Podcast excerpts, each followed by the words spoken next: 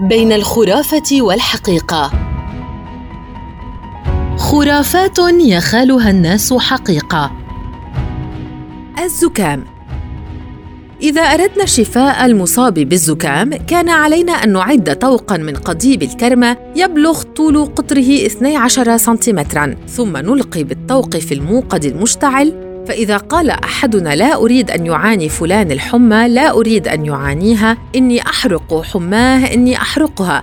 احترق الزكام مع احتراق الطوق. أو أن نجعل المريض يشرب مغلي السخام. أخذ من موقد كشط قشطا متصالبا. الزمرد.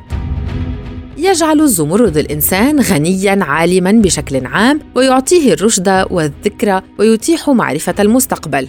فإذا ارتدى أحدهم خاتما مرصعا به كان واقيا من الصرع والنسف وشافيا من الحمى الثلاثية وهو يبعد الذعر المفاجئ العنيف والشياطين وأذاها وتجعل الإغواء مستحيلا. الزنبق. كانت زهور الزنبق تهدى إلى العروسين اليونانيين الشابين والسبب ليكونا سعيدين. وينجبا كثيرا من الأولاد. زهرة الخالدة.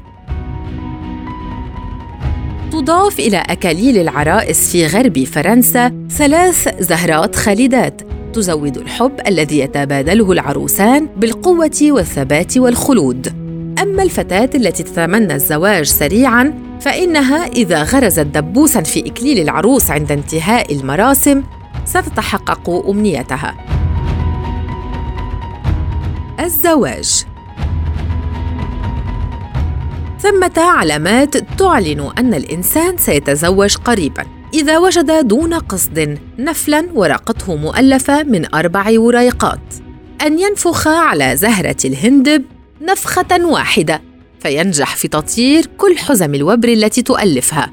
أن يحتوي كأسه دون قصد آخر نقطة في قارورة خمر استهلك خمرها خلال إحدى وجبات الأعياد. وثمة طرق عديدة تمكن المرء من استطلاع احتمال زواجه خلال السنة. يقذف حذاء قدمه اليمنى إلى أسرع ما يمكن في الهواء. فإذا سقط أرضاً وقد اتجه عقبه إلى السماء تم الزواج قبل العيد.